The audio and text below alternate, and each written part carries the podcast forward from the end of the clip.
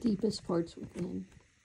In the depths of our being, a secret resides, a treasure, treasure trove of emotions and dreams inside, where darkness and light intertwine and dance, and the echoes of our essence take a chance.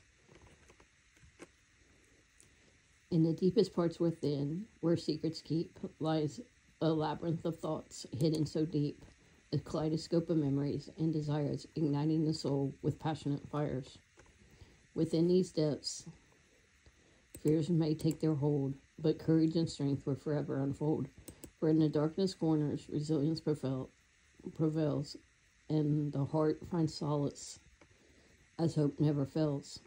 It's in these depths that dreams come alive, where aspirations, ambitions thrive.